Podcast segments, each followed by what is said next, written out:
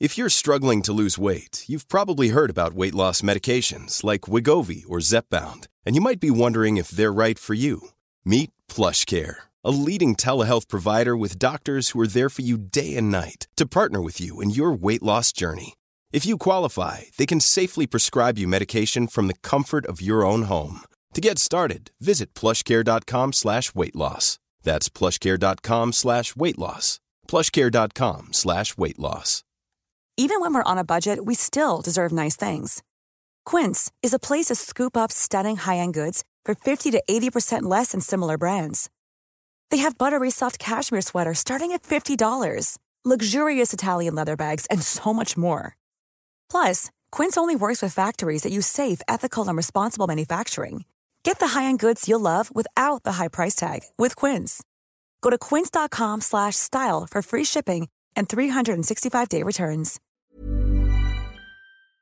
How a film ends is so, so important. It's actually arguably more crucial than any other part of the film. If you get it right, it can massively elevate even a mediocre movie, but if you screw it up, well, it can destroy about two hours worth of viewer goodwill. And here, unfortunately, the endings that we got weren't exactly great, but within the same films lay the seeds for an absolutely brilliant one. So let's take a look at them today. So I'm Jules, this is WhatCulture.com, and these are 10 way better endings for recent movies. Number 10. Allison dies. Halloween Kills. Now, Halloween Kills was a generally disappointing follow up to 2018's franchise saving sequel, concluding with a laughably predictable ending that just about everybody saw coming. Given that Kills was presented as the second film in a new trilogy of Halloween movies, it was incredibly easy to guess that it would end on a downcast cliffhanger, an Empire Strikes Back esque bummer that set the stage for an emotionally charged final showdown in next year's Halloween Ends. And the most obvious choice was to kill off Laurie's daughter Karen, who is indeed brutally stabbed to death by Michael Myers in the final moments of the film. But if filmmaker David Gordon Green wanted to deliver a truly shocking ending, he would have gone one step further and killed Laurie's granddaughter, Allison. This would have been far more impactful for several reasons. For starters, it would have subverted the passing of the torch expectation in a years later sequel, and it would have also been the worst possible thing Michael could have done to both Laurie and Karen to literally kill the youngest member of their bloodline, annihilating their future while teeing up a finale that couldn't be more personal. On top of this, Karen's death was a genuine bummer because she's shown to be one of the film's most resourceful characters, only to pick up the idiot ball in the final moments and wander off into Judith Myers' old bedroom unaccompanied. Conversely, Allison is shown to be reckless throughout the film, joining the group that's hunting Michael, and so her demise would have seemed a lot more plausible. Imagine if, when Karen is luring Michael out of the house by holding his mask, Michael instead just closes the front door and butchers Allison. Roll credits, now that is an ending.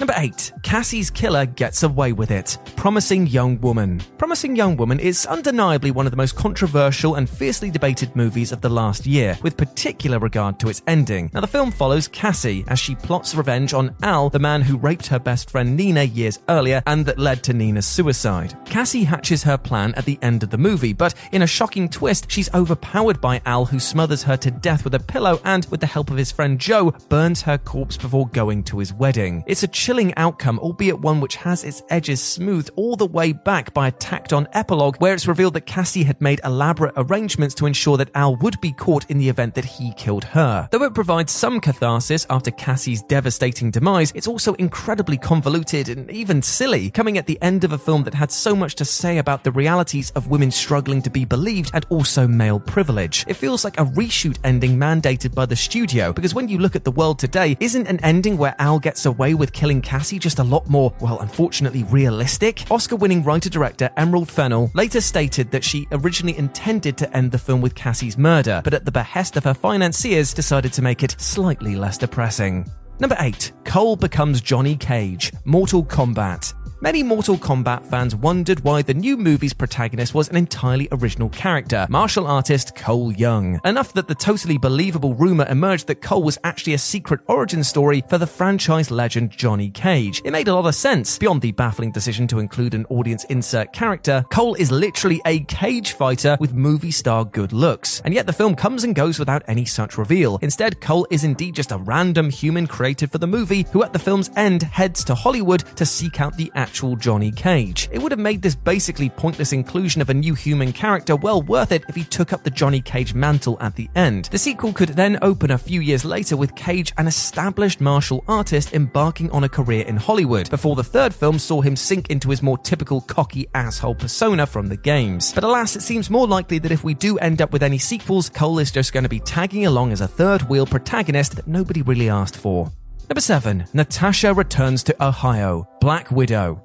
Now, in the case of Black Widow, the superior ending was actually filmed and even released as an extra on Disney Plus, but was ultimately ditched in favor for something, well, much less interesting. The film ends with Natasha saving the day and Rick Mason supplying her with the Quinjet, as leads into the events of Avengers Infinity War. It's tidy, but a pretty boring, unemotional send off for one of the mainline Avengers. The deleted epilogue, however, sees Nat return to Ohio where she grew up and where a group of children are playing whilst pretending to be the Avengers. A young girl who who styles herself as Black Widow, walks up to Nat and playfully raises her fist before Nat smiles and does the same, followed by a hard cut to black, the end. Having Nat return home to see the positive impact that she's had on young girls would have been much more thematically resonant, especially given some of the heated conversation about Nat's dubious status as a role model earlier on in the movie. This would have been so much more impactful and memorable as an ending, much more than Nat just getting into the Quinjet and flying off.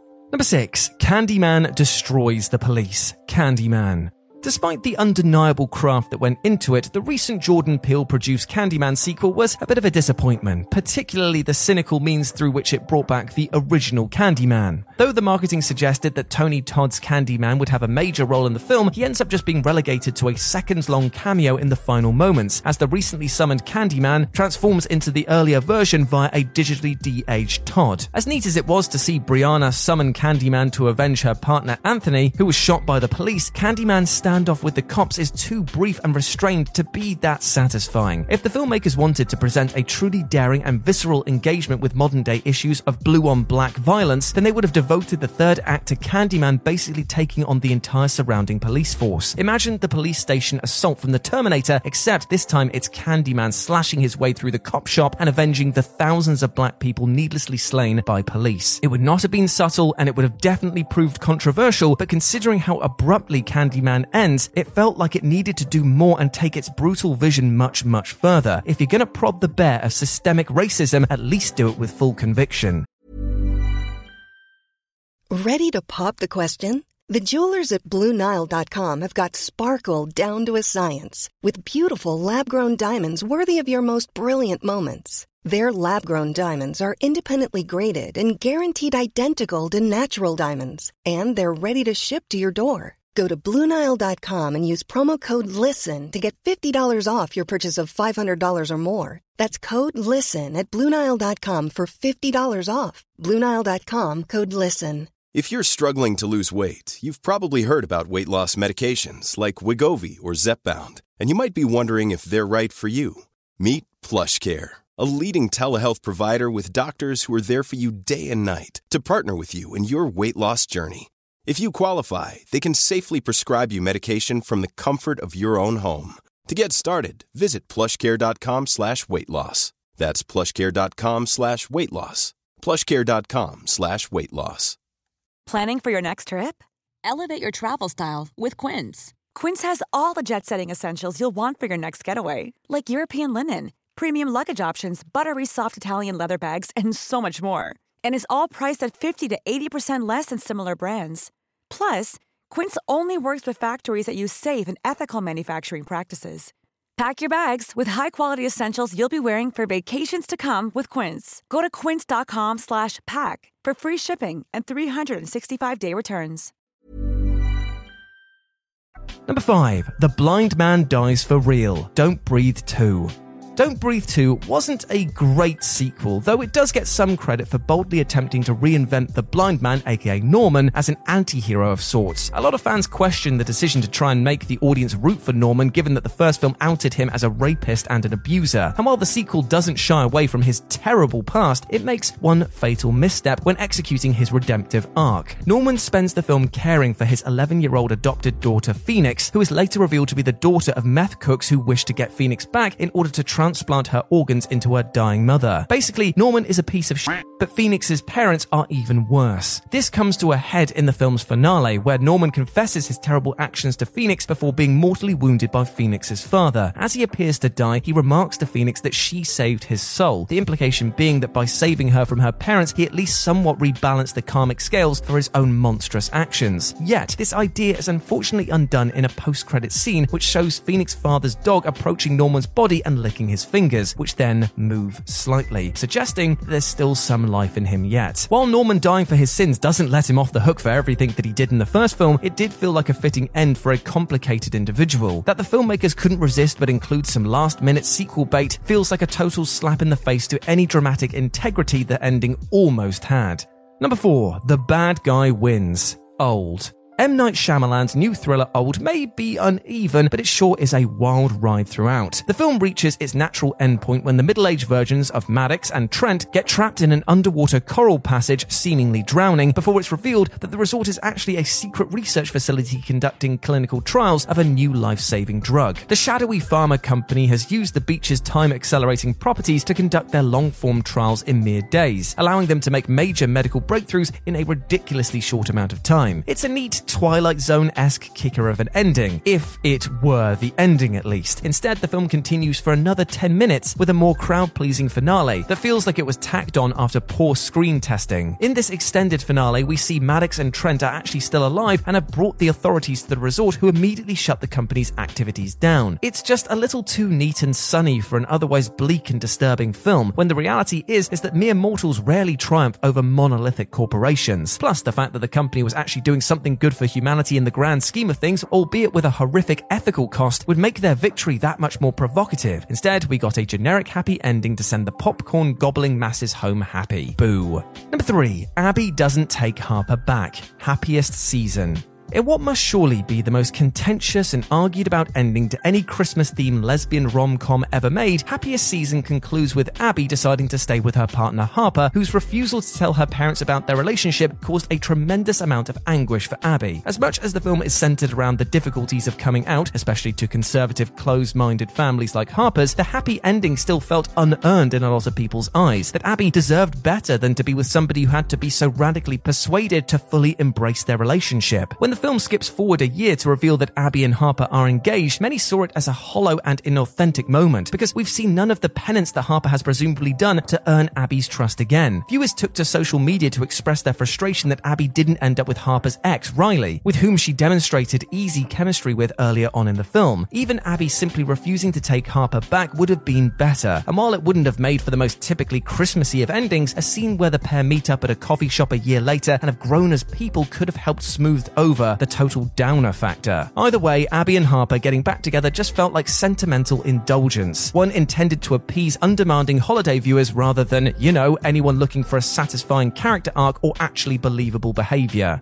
Number 2, Kate dies, Scott survives. Army of the Dead. Zack Snyder's balmy new zombie film Army of the Dead ends with the not terribly surprising outcome that Scott is bitten and turned into a zombie, leading to his daughter Kate killing him out of mercy and taking off as the heist's sole survivor. It was a tremendously unsatisfying ending for one major reason, though. Audiences actually cared about Scott and nobody gave a damn about Kate. This is largely due to her character being written to have an obnoxiously low regard for the well-being of herself and everyone around her. Kate tagging along on the mission to seek out her missing friend causes massive headaches headaches for everyone and results in several other unnecessary deaths, such that by the film's end, it's very tough to actually root for her survival. It would have been infinitely more gratifying for Kate to become a zombie and Scott to have to painfully reckon with putting his own daughter out of her misery. It would have been a definite downer ending, perhaps, but it would have given Snyder and Bautista the chance to deliver something truly powerful, rather than simply leave a sour taste as the opposite outcome did. And number one, Black Ops priests battle a demon, demonic.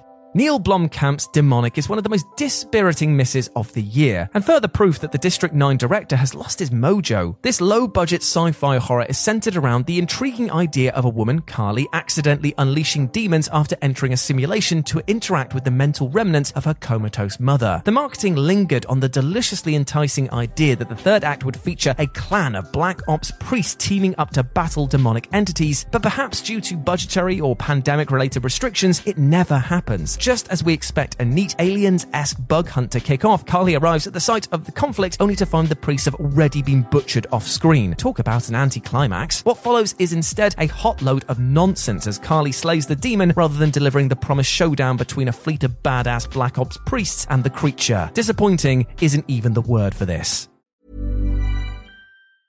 Even when we're on a budget, we still deserve nice things. Quince is a place to scoop up stunning high-end goods for 50 to 80% less than similar brands. They have buttery soft cashmere sweaters starting at $50, luxurious Italian leather bags, and so much more. Plus, Quince only works with factories that use safe, ethical, and responsible manufacturing. Get the high-end goods you'll love without the high price tag with Quince. Go to quince.com/style for free shipping and 365-day returns.